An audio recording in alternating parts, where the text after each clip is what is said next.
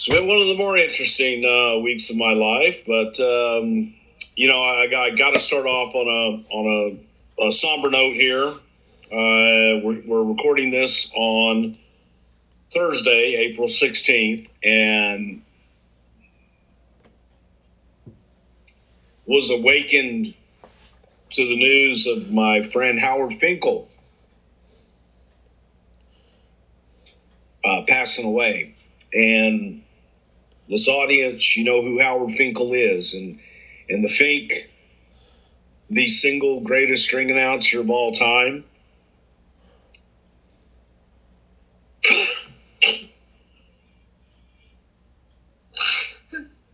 I'm sorry, man. I had I had fucking even cried here.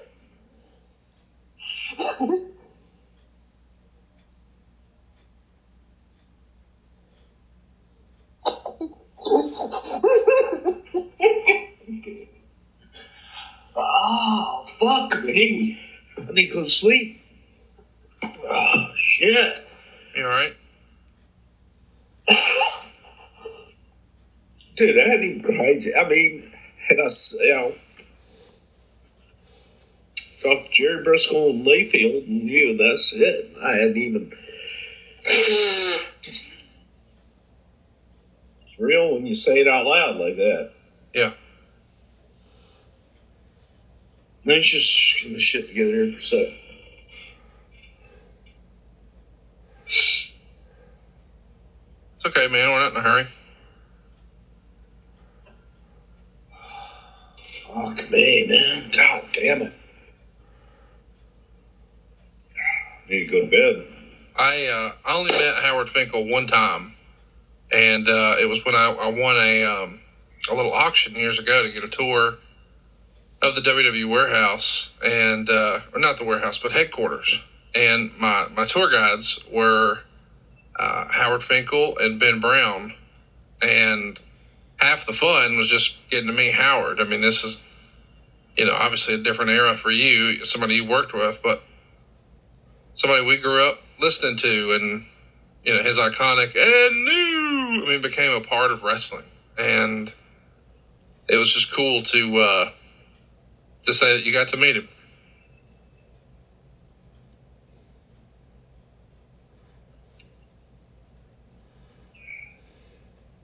All right, I'm good. Sorry.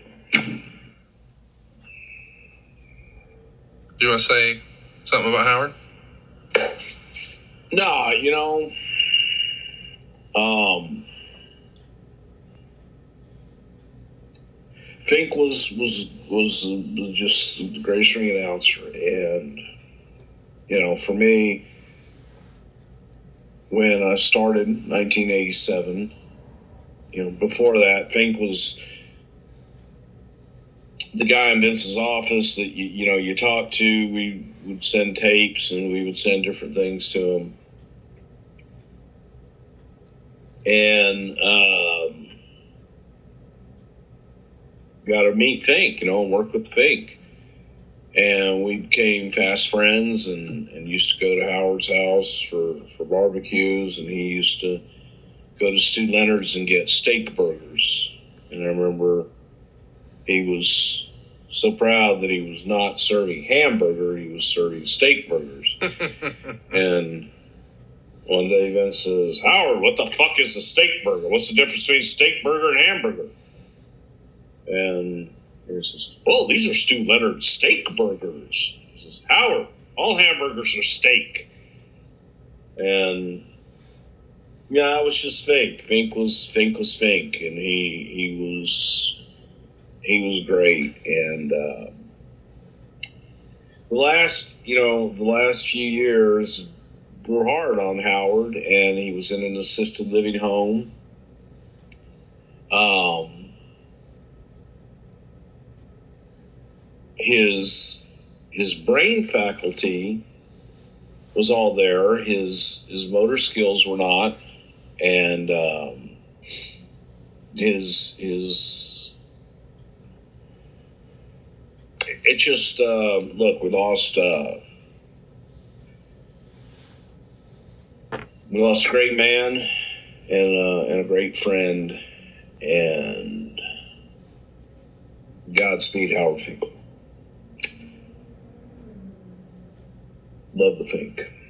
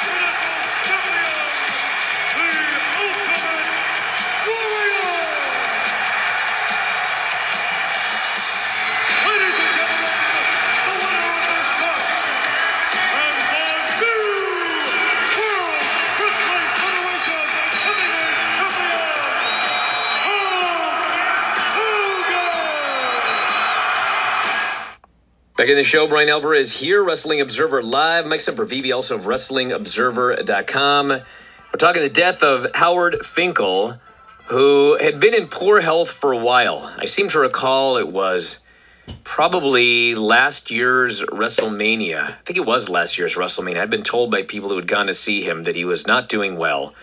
It was very, very sad. Howard Finkel was, to me, the greatest ring announcer of all time. Whenever you see things, even through like MMA fighters, when they win a title and they do the hashtag and new. I mean, Howard Finkel, he was he was known for announcing the new and new WWF champion. He was the greatest. And I want to tell just one story because I just I was just watching this a couple of days ago.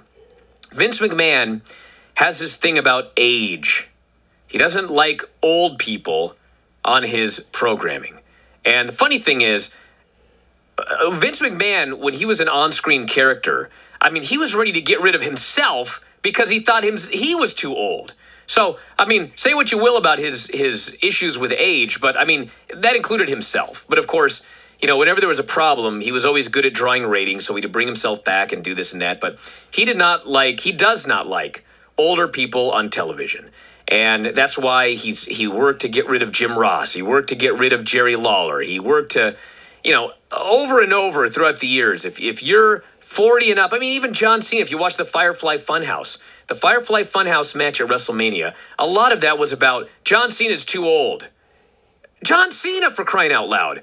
John Cena came out doing the basic Thuganomics gimmick at WrestleMania. He looked almost exactly the same. But to Vince, guy's too old. So, anyway, speaking of Jim Ross, at one point, I guess Vince decided that Jim Ross was too old and he wanted Michael Cole in there.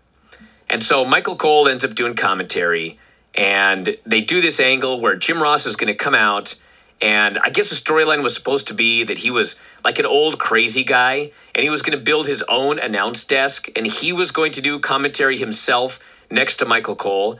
And of course, the idea was supposed to be that Michael Cole was obviously better and Jim Ross was old and crazy, and we were supposed to like think that Jim Ross was a heel. But the fact of the matter was, he starts doing commentary and he just blows away everybody. So like the whole thing backfired.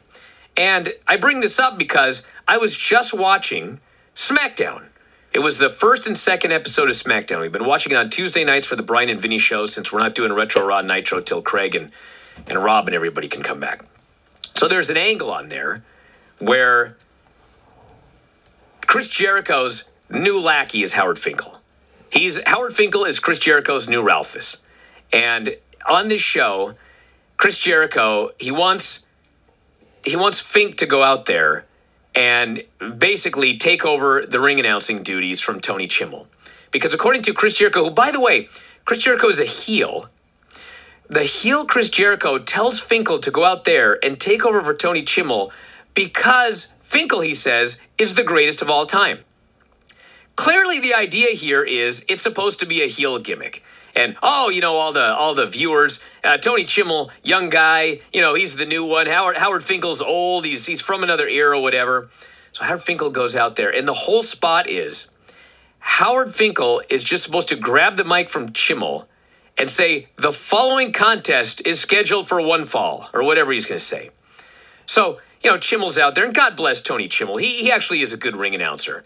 But Finkel goes out there, and this is in the year it was 2000, it was 99 or whatever.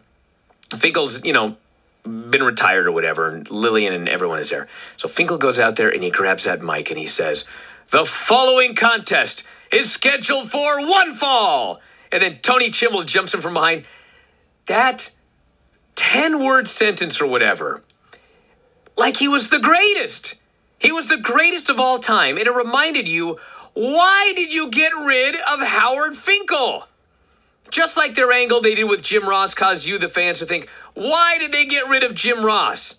And every other angle they've done when they've brought anybody back. And it's like, why did you get rid of this guy? This guy's the greatest. And granted, like, you know, you need to bring up new talent and everything like that. But, I mean, really, is eh, this is not WCW when you're not letting a young ring announcer take over for Howard Finkel. So anyway, he was the best. He was the greatest. Should have been in every Hall of Fame, like the moment they all opened up. And I was so sad when I woke up today after everything that went down yesterday.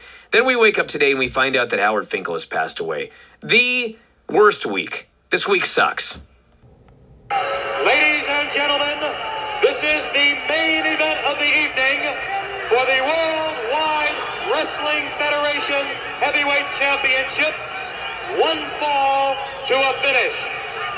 Introducing in the corner to my right, the challenger from Portland, Oregon, weighing 297 pounds,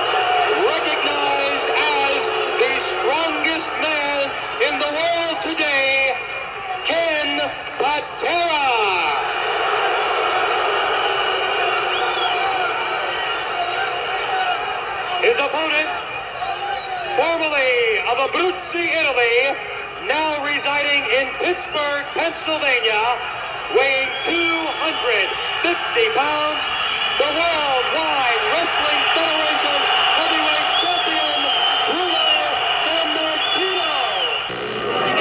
Hello, everyone, for OneWrestling.com. This is Bill Apter, and I've been waiting for the day that I could sit down on the Apter chat and chat with one of, and I know I say this about a lot of people, one of my favorite people in the whole world, who I've known almost since the start of my career, Howard Finkel, WWE Hall of Famer. Indeed, Bill.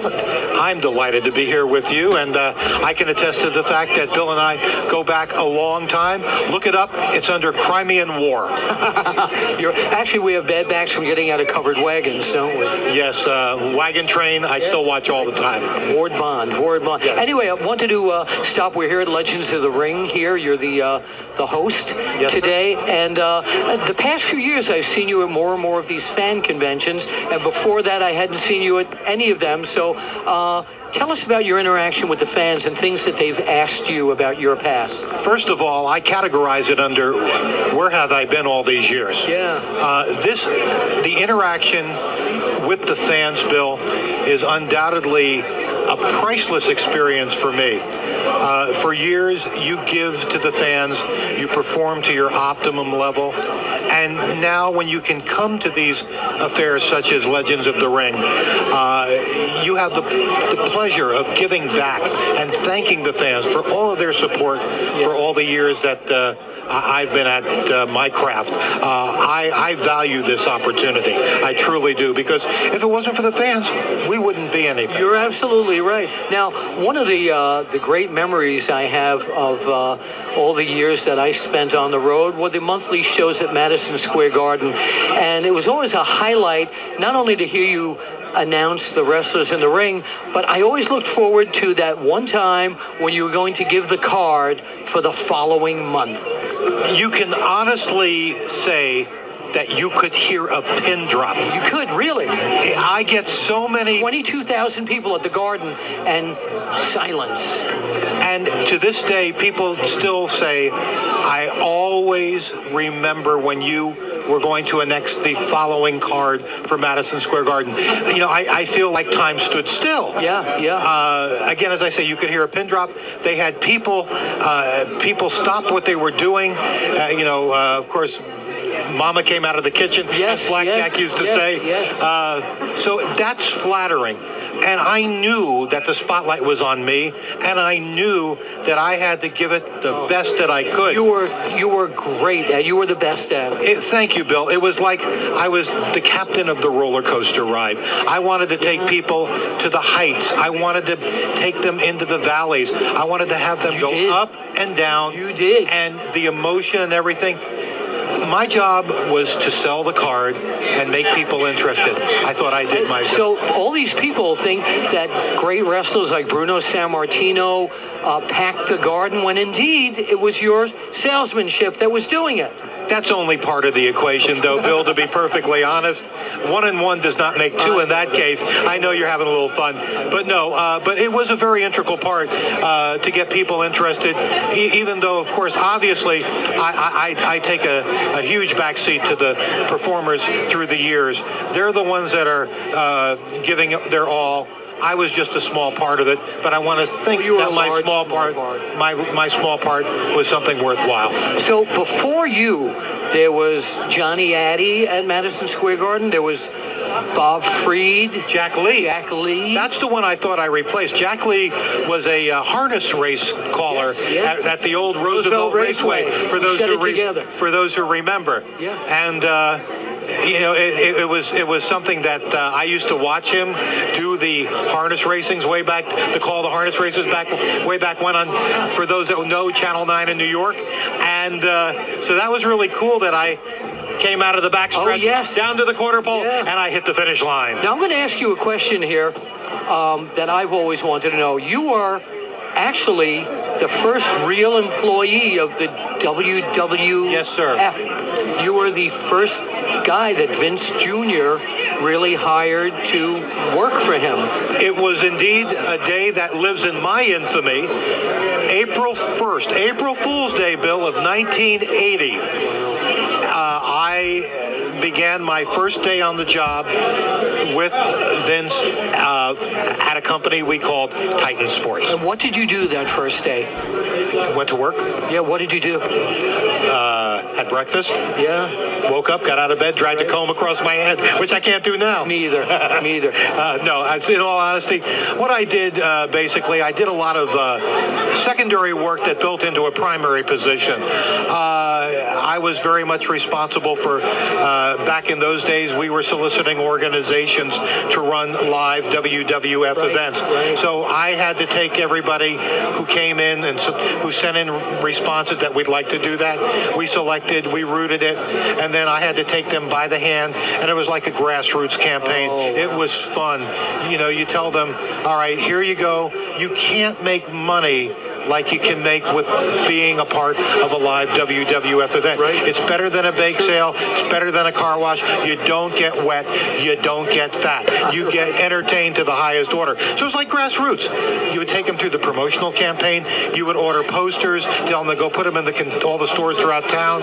Ordered the tickets because back in those days we had hard tickets and not. And there was no internet back then either, so you No. couldn't get the word out back then. Oh. Well, you worked side by side. I would call him periodically at the office, and sometimes this guy Vince would pick up.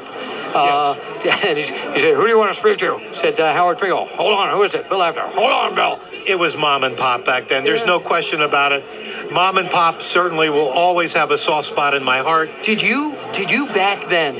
Because I saw Vince Jr. back in the days when he worked for Top Rank, and he was one of the promoters of the great uh, Evel Knievel Snake, Snake River Canyon. But did you know back then that what an incredible impresario he would become? When anybody can uh, do something like Evel Knievel Snake River Canyon jump or have involvement with Muhammad Ali uh, and Antonio Inoki, uh, you could see that the seeds were being planted. And then when I came on board in 1980, I started realizing that Vince McMahon had a bigger vision in mind, and that vision was to uh, become a conglomerate of worldwide proportions. Uh, I think we succeeded. Yeah, yeah, I think so. Uh, uh, what's the name of that uh, company now? WWE. Yeah, I remember. You fans should check it out. Howard Finkel, I could spend hours speaking to you here, but two things. Our cameraman's right hand is probably falling off at the moment, and uh, we're about out of time. So I'd like to revisit and uh, talk with you more at another time. And uh, I, listen, I have to do this, okay? In one corner is Nature Boy Buddy Rogers. In the other corner is Wonderful Willie Bill Apter. Would you mind? My pleasure. Ladies and gentlemen, the following contest is scheduled for one fall, and it is for the Worldwide Wrestling Federation Championship. Introducing first in the corner to my left, the challenger. Hailing from wherever he damn well pleases. Weight unknown because he doesn't want to let us know. Wonderful Willie Apter. His opponent from Camden, New Jersey, weighing 230 pounds, the Worldwide Wrestling Federation Heavyweight Champion, Nature Boy Buddy Rogers. Ladies and gentlemen, allow me to introduce myself. Some of you may know me, and some of you may not. My name is Howard Finkel. I'm also known as The Fink, and I am the premier ring announcer in the World Wrestling Federation, the very best in wrestling today. As of late, I've been having a problem with a man I know as Wippleman, but apparently you people here in Memphis know as Downtown Bruno. My goodness, that has to be the stupidest name that I've ever heard. Who could walk around the streets of Memphis and call himself downtown? Give the man a road map, he wouldn't know downtown from uptown. That's how dumb he is. I've had some problems over the past few months with him concerning things that he has put the blame on me for. Don't buy it for a second, folks. I'm the one that's in the right. I've been in the World Wrestling Federation doing ring announcing for a long, long time, and never have I ever faced a more stupider, idiotic excuse for a human being like downtown, ugh, downtown Bruno. What a name. Well, nevertheless, it is going to all come to a head this Monday night at the Mid South Coliseum. Finally, the opportunity is going to be there for your so-called hero to become even more of a hero when he steps into the ring and goes one-on-one with me. And this is going to be something that I perhaps shouldn't be looking forward to if you want to believe downtown Bruno. I don't believe that idiot for a second. I know that I'm going to have to come down from the Big Apple and fly down to Memphis, Tennessee this Monday night at the Mid South Coliseum and step into the ring with downtown Bruno. Give me a break.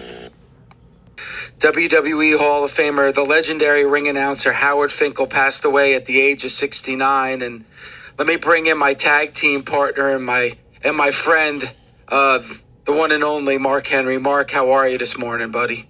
You know what, man? It is like you said, it's somber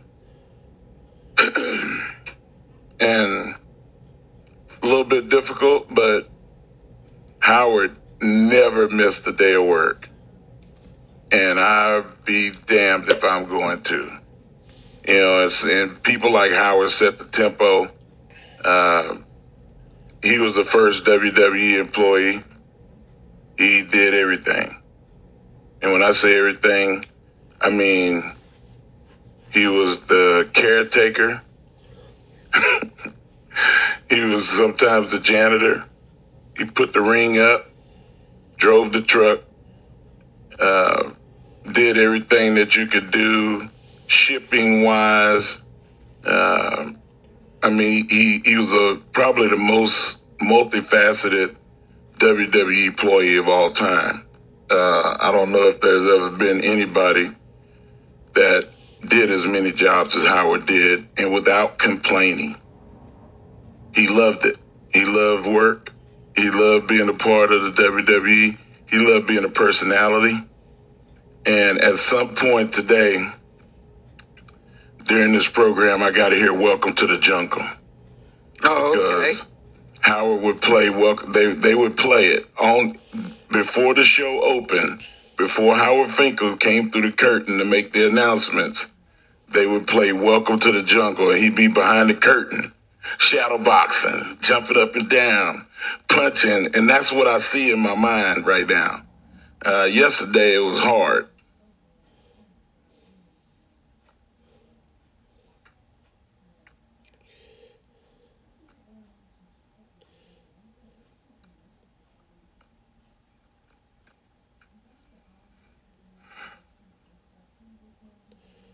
It was hard.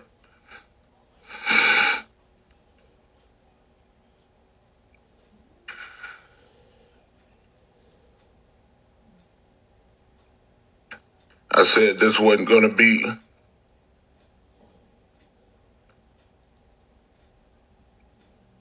how I wanted the show to go this morning.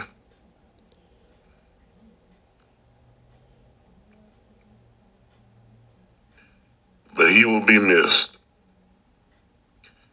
And I talked to probably 10 people yesterday.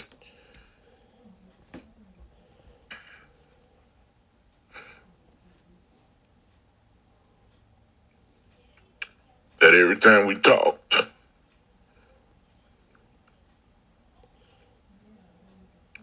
all we did was cry. But at the end, we ended up laughing because there was so many special and funny moments uh, hanging out with Howard where there's always somebody that would do an impersonation. and nobody could do the impersonation completely well, not like Howard did it. Uh, Tommy Dreamer would always be like, however, and and he that's that's a part of his his everyday vernacular. He, he always threw some Howard in with almost every conversation that you had with him. Um, Justin Roberts, uh, who we rode together for a long time, uh, mainly during the Sacha Baron Cohen, Cohen uh, movies, and um, we both referred to ourselves as B-Lo. And um, Howard was a B-Lo. Be like, hello, Howard. Howard B-Lo. And it was just like, so I started to think about all the funny things, but, you know, it's hard, man. It's really hard.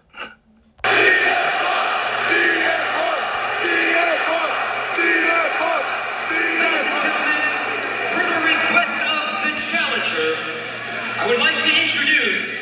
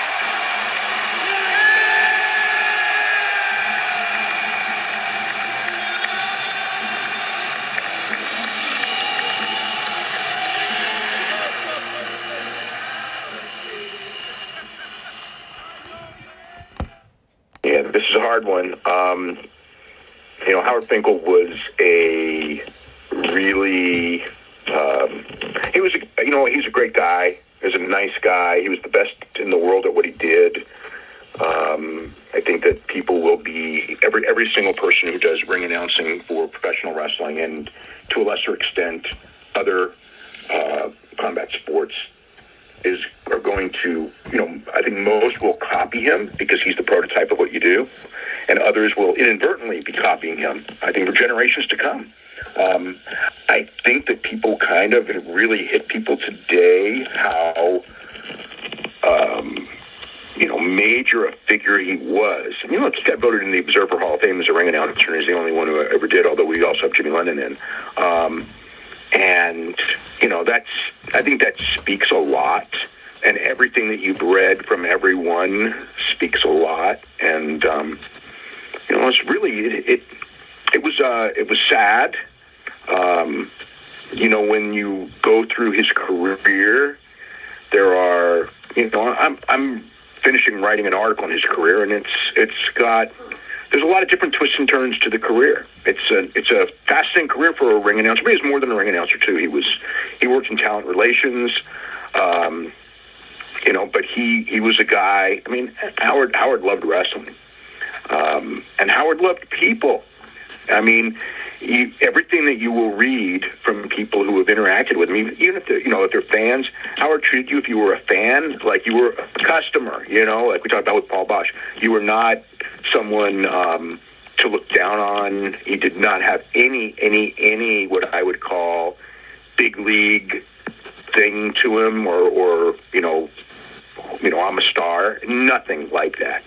And I mean, even with me, you know, I can look back and go when when you know, I was not necessarily the most popular guy in the 80s with that company, but when they would come here, you know, I, you know, he knew me and, and we would talk and, and, you know, not long conversations because he's ring announcing at the show. It would be during intermission, you know, at the show and we would kind of sit there and, you know, he could go to the back, but we, you know, we would talk a lot and, um, you know, super nice.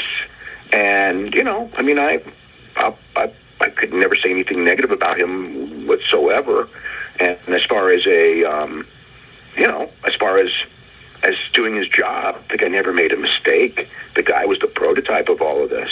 Um, and I always will look at those. You know, I mean, my my memories of Howard Finkel start with Madison Square Garden in the late '70s on uh, MSG Cable, and you know, he was he was so good at this. And then the you know, like at the end of the show, right before the main event, or the, the last match, they actually put the main event in the middle of the show, but before the last match, they would announce next month's card. And the way he would do it, it was like you couldn't wait to go out there and buy tickets. And you know, he would say tickets are available, and and you know, you'd go through each match, and with each match, you're starting from the opener to the main event, right? And he'd go through each match, and each match, you know, like a little bit stronger. And in our, you know, special attraction, and then this, and then that, and then you got your tag team championship match, and so, but he would do it in a way where every match felt epic. That was maybe my biggest memories is when he would go in there and you know they would announce the Bob Backlund championship match, and then he'd kind of leave and you go, "It's the card," and you go, "Oh," and we've got one more match you know, and it's Ivan Koloff. And, you know, you're thinking, like, well, we already had the championship match, what the hell's he talking about? And he's going to take on, and he would just, you know, make, then he would talk about the living legend, Bruno Sammartino, and he would do it, and the place would just explode. And he did it in the most perfectly dramatic way. It was just Howard. The microphone came down out of the ceiling. He had his note cards. He ran it like clockwork and commanded the audience's attention yeah, he was a big part of the the shows, and you know, for for the you know people from the '80s when when, when they went national, he, he was the voice of, of most of your biggest events. You know, most of the pay per views. You know, for for a you know 15 year period, and you know, one of one of the things that I would argue the most, the most, the most, the most is that it should have been much longer. Um, you know, Howard was the best long after he was on television. He was still the best. I would go to the house shows and see Howard, and it was always like, um, why is he no longer on television? And it, I mean, I know why, because the idea of cosmetic this and that, but it's it's just like, but he's the best. I've always had that problem. You know, it's like who cares? You know what I mean? It's, it's he's and aside from that, he's Howard Finkel. You know what I mean? It's like if if um you know, if it's somebody else and they got old, if Tony Chimel got old and they just said, you know, no offense to Tony Chimel, he was very good at what he did too. Um, but that's that's he, he was never Howard Finkel, and nobody would ever, you know, no one, you know, I you, you know any of these ring announcers now, I think every one of them would would would, would know and, and would tell you that we copy Howard Finkel, but we're not as good as Howard Finkel. Nobody is. Nobody. I don't know if anyone, you know I guess someday somebody will be because there always is that, but I don't think it's going to be in my lifetime. You know, because he was he was perfect at it. I mean, and and and um, you know, I mean, so so between that aspect, professional and everything like that, and and a nice guy, and um, he, you know, again, too soon, and it's a very it's it's a very sad day for wrestling um, to me. Yeah, you know, it's been a very sad week for wrestling. Every single day we've had something bad happen, pretty much. When he passed away, we all have so vivid memories because he was perfect at what he did, and he was part of our certain, you know, he was a part of every one of our lives in, in an entertainment form in a way that I don't think that we fully will fully recognized until maybe today. Because again, the ring announcer you take for granted, but now you look back and just go. And again, every time you watch um, every time you watch wrestling or, or Bruce Buffer in MMA, and you see certain things that they do, the fact is is that you know they're copying some aspects of Howard Finkel. They have their own, um, you know, they all have. You know, Bruce Buffer certainly has his own um, style that's absolutely completely different, but he's still copying certain things as well. And every pro wrestling announcer, um, you know, even more so, way more so. You know, they'll tell you it's like you know what, you know, we're we're trying to be Howard Finkel. We never will be. Um, and um, I wish we had, you know, I wish it was forever. Um, you know, I think of Jimmy Lennon, and I saw Jimmy Lennon into his seventies all the time until you know he got old and and and you know it, it I, I, I was supposed you know health issues and everything like that when you're in your 70s but with Howard you know he was first taken off TV in his 40s and and man, you know, I mean, he definitely the last couple of years had health problems, but we should have had um, 15 more years of Howard Finkel um, doing these iconic events. No, you know, nothing negative about any of the guys who did it and women who did it since. You know, there were ring announcers before Howard Finkel, and and you know they were good, um, and the stars still got over. Um, Howard Finkel was the that little extra percent in helping things get over. He, you know, um, I saw Lance Storm comparing to Jim Ross, and um, I mean, you know, it's funny. I mean, he did that, and I spent all day today writing about Howard, and that was the first thing in many, many ways. Of my comparison with with Jim Ross in the sense of. Um, you know, just just a lot of things, a lot of things. You know, in the in the story when when I when it comes out, um, you know, the, you know, as far as um, they were they were the voice, and they were you know you know for for a wrestler, you know, a wrestler growing up. Um, being introduced by Howard Finkel, you know, I think that that's one of the things that like these guys now in WWE, some of them, you know, I mean, very few of them really, because of when he was taken off. Um, very few of them were introduced by Howard Finkel. Some of some of them maybe early in their careers at house shows, but most of them never. And I think that they're kind of like, oh my God, I, I, I got to think that every one of them, because they, because every one of them did grow up with Howard Finkel, and with the idea that man, when just once on a pay per view, you know, have Howard Finkel announce, you know, Dolph Ziggler or, or um, you know, whoever the guy is, right, The Miz, or you know, these guys that just grew up watching him. I remember years and years ago, Roddy Piper telling me that the nickname the Fink came from uh, Howard Finkel giving Vince information about the rival IWA at the time. Yeah, that's absolutely true. That's where um, my first memory of, of what I heard about Howard Finkel and Vince Jr., you know, current Vince, was that he would um, he, he would he would help, you know, tell Vince what happened with that promotion, and then that was the time when he got hired at first in '75. So yeah, yeah, I think that's um, that's where it comes from. Yes. And one of his jobs was to read the Observer and uh, report back key parts. Is that right? he was one of the first subscribers of the Observer under the name Kathy Nickerson, which is his his wife's maiden name. And um, yes, yes, um, he would. Well, early on, um, he would Xerox or whatever. He'd get the copy machine and uh, copy. I don't know how many copies. I think they used Jim Barnett would tell me like twenty or thirty, and Jim Barnett and Patterson and Vince and everybody, you know, would would could get it. And then later, um, as there were more, you know more and more places and hotlines and everything, Howard would listen to all the hotlines, read all the newsletters, or you know, maybe I don't know about all the newsletters, probably like in that era, the Torch and the Observer and um, Matt Watch, and you know he would do the the Finkel report, you know, which is all the all the news that was going on for Vince and and again the higher ups. So yeah, you know that was that was just yeah he subscribed to the Observer because that was part of his job. Um, but you know he was like I said, you know I mean, you know he was he was always cool to me. He was always cool to everybody. Um, and um, you know what a you know great knowledge of wrestling too. You know I mean it's it's like it wasn't just a job to him. I mean he you know you get him talking about wrestling and the guy beamed it and um, loved talking about the old days. Loved being around it. Um, often got taken advantage of by some people, unfortunately. Um, and you know that's part of the story too. But um, you know, but still, like no matter what, he was one of those guys where, and again, and, and I think like Jim Ross, like you can beat him down and beat him down, and he's still always going to love wrestling. Um, you know, even with the negatives, and he knew all the negatives. He he loved wrestling. He had his you know outFink the Fink. He knew his trivia like top notch, top notch trivia guy. Um, loved talking to wrestling people. Loved talking to wrestling people who knew the old days, the old school wrestling. You know, the the seventies style wrestling. You know, he was very big on that for sure. But it, it wasn't, you know. But he was fine with the eighties, and like I said, like he would.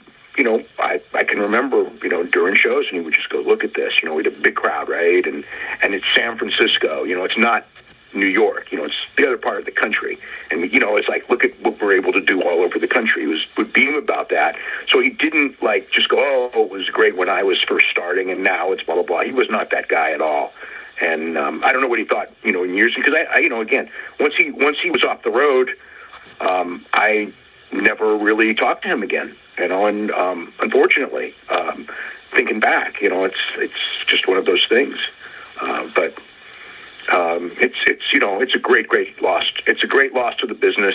Um, we were robbed of a lot of good years of him though, you know, and I, I have always said that. I've always been sort of bitter about that. That um, when when you're you're so consumed by um, pretty faces, and again, this is not a knock on Lilian Garcia, you know, at all, at all, at all, at all, um, and everyone who followed since, but he never should have been replaced until health, health reasons no, longer allowed him to do it. Yes, until that day, no. Or unless he, if he got incompetent, but he never would have. He'd have been, you know, I, I mean, as long as he was healthy, um, he would have been the best. You don't decline as a ring announcer, you know, like you would decline as a sprinter, you know, or a, or even as a professional wrestler.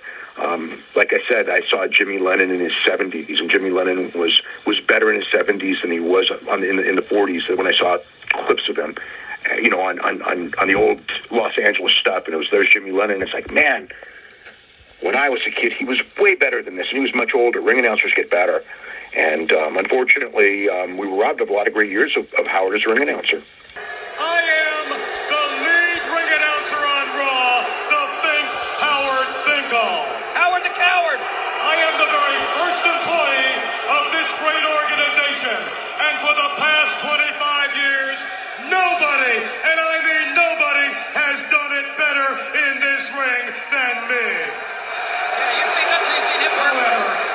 however, at this time, I do want to issue an apology to my friend and co-worker Lilian Garcia. Oh, it's about time. Lilian, I'm truly sorry. Sorry that you didn't get what was coming to you sooner than last week. What? Howard. Let's face it, Lilian is such a ditz. You know, ever since she's been here, I've had to swallow my pride watching her work in this ring. But you know something? That's a hell of a lot better than what you had to swallow to get your job here. The winners of this bout and new World Wrestling Federation Tag Team Champions Nikolai Volkoff and the Iron Sheik. Ju- Justin and I uh, visited Howard, and uh, I visit him a lot because of you know, I would say he's about hour and a half, two hours uh, from me. Um, the first time when me and Justin went and saw him, he was looking and he started uh, hitting his head, and he started rocking back and forth, and he kept saying, "Is this a dream? Am I dreaming?" And uh, for, a lot of people said Howard had a stroke. Howard had a, a rare genetic brain disease that uh, his brain was shrinking. And I hate that because the whole outFink the Fink, and he was slowly losing his his mind. He he, he had stroke like symptoms, but he kept falling because of of his brain. And when he saw me and Justin, his face, and I was like, "Yeah, Howard, it's me and Justin." And he's like, "What are you doing here?" And I'm like, "We're here to visit you." And he was just like, "Oh my god," and, and just that v- of happiness. And I didn't post pictures on social media every time. I took them all the time. I would see him. Neither did Justin because Howard had such pride. He didn't want the people to know that he was sick. He didn't want people to feel sorry for him. Um, and he was literally just sitting there watching the Mets game up until it was time to watch wrestling. And uh, I, I posted a picture last night on social media, and everyone like kept hitting me up about the note over my shoulder. And I went back and I looked, and this is when Howard was in a bad state. Howard couldn't sadly use a cell phone anymore because of his hands. Uh, if you handed him the phone, and that's what I would do every time when I would visit, and I would FaceTime him with Justin. Um, and Howard's medical note above my shoulder says, please put channel 43 on at 8 p.m. on Monday nights. Wrestling is on. That was his medical note.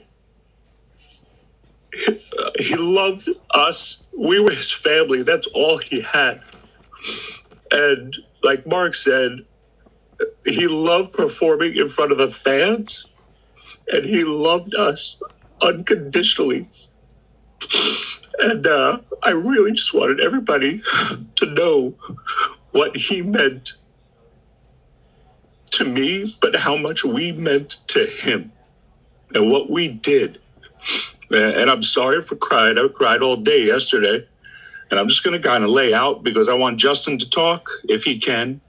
But uh, making, going and see Howard, and, and during these times we can't see people, but just reach out to people because I can't see him anymore. And uh, I hate it. I really do. away this morning as we're recording this. I, he was 69 and, and probably the most popular, most universally liked WWF employee of the last 40 years. I don't know if anybody ever, you know, got mad at Howard Finkel or had anything bad to say about him. They'd kid him and rib him. But, you know, Is that, that's, I'm verklempt now, which was Howard's favorite word, right? Was, that's how I learned it. Verklempt. I always had bum fuzzled because I was from the South, but verklempt is a Northeastern word for befuddlement. And but uh, Fink was the most dedicated employee they ever had. And that's what sometimes they didn't treat him that way. I know people say, "Well, you rib people in wrestling if you like them." I think they went too far sometimes with you know stripping him on TV down to his underwear or whatever. Um, but he was always cheerful. He was the first one to get there to the office in the morning. He'd do what we called the Finkel report, uh, where every morning he uh, back in those days. when there was really no internet to speak of, and and there was a lot of hotlines, and and then of course the newsletters.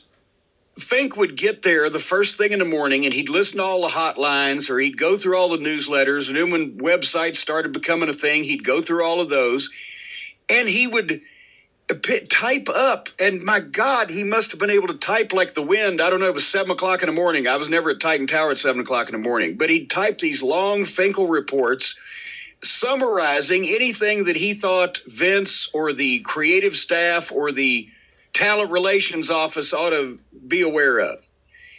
And it was to the point where he was so reliable that if if we like if a writing day when me and Bruce were at Vince's house and it would be 9.30 quarter to 10 and the finkel report wouldn't have come out yet vince would actually say have you seen the finkel report pal well, you know, and, and that was it was almost never late, so that's why it was a, a concern because he'd have it by the time everybody got to the office at nine o'clock, or even Vince at eight eight or eight thirty or whatever, he would have that thing ready.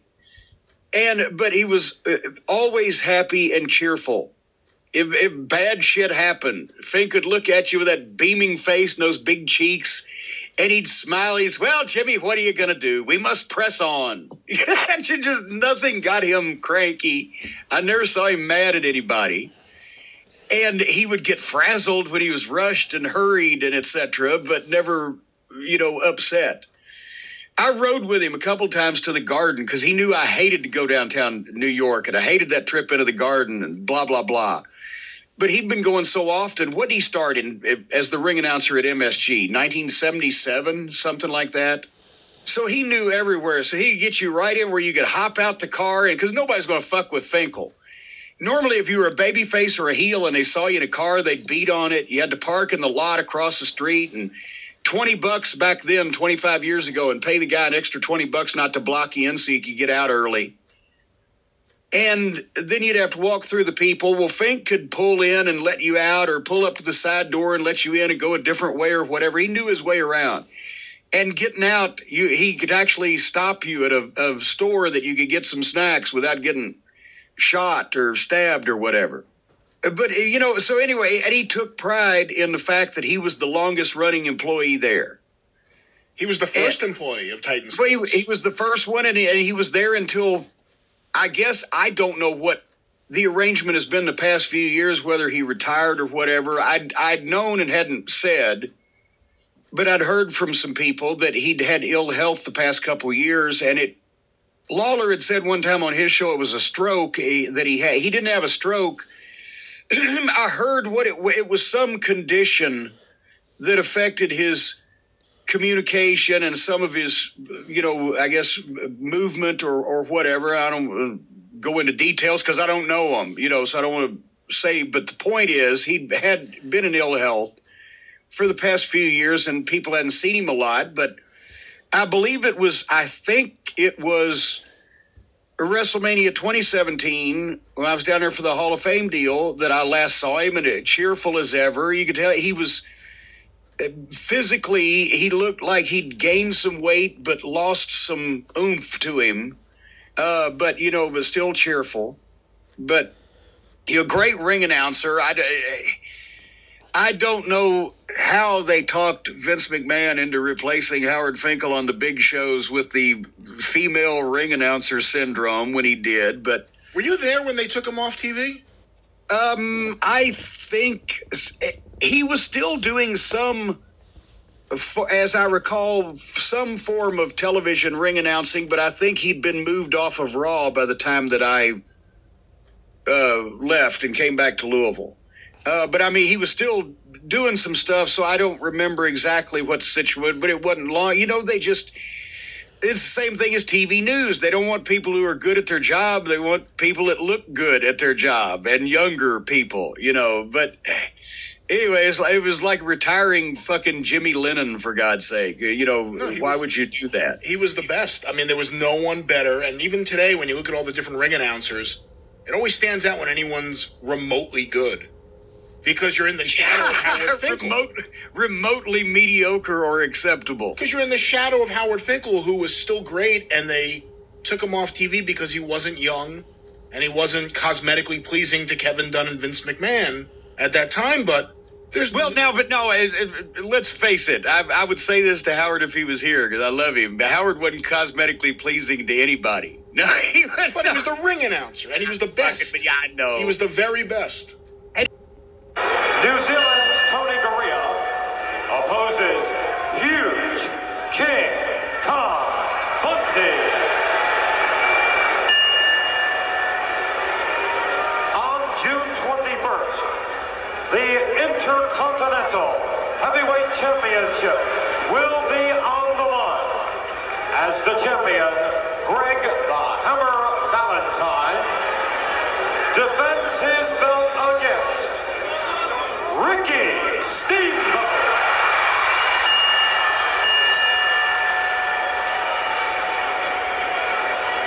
In a six-man tag team matchup, June 21st, the team of Ken Patera, Big John Studd, and Bobby the Brain Heenan square off against the threesome of Barry Windham, Mike Rotundo,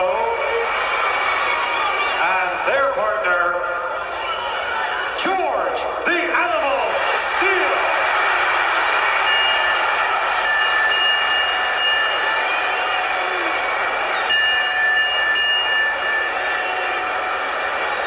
Ladies and gentlemen, the main event in this ring, You will see the magnificent Muraco.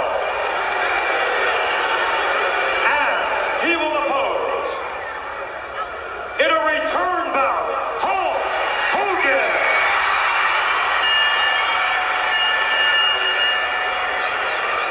Ladies and gentlemen, the return bout between Muraco and Hulk Hogan will be for the World Wrestling Federation Heavyweight Championship, and it will be held inside steel cage.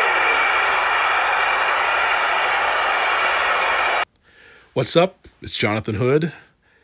I hope that you've enjoyed our look back at the life and times of the best ring announcer ever in professional wrestling, Howard Finkel. All of his friends, contemporaries had some great things to say. And we'll always remember and new from the greatest to ever do it, Howard Finkel.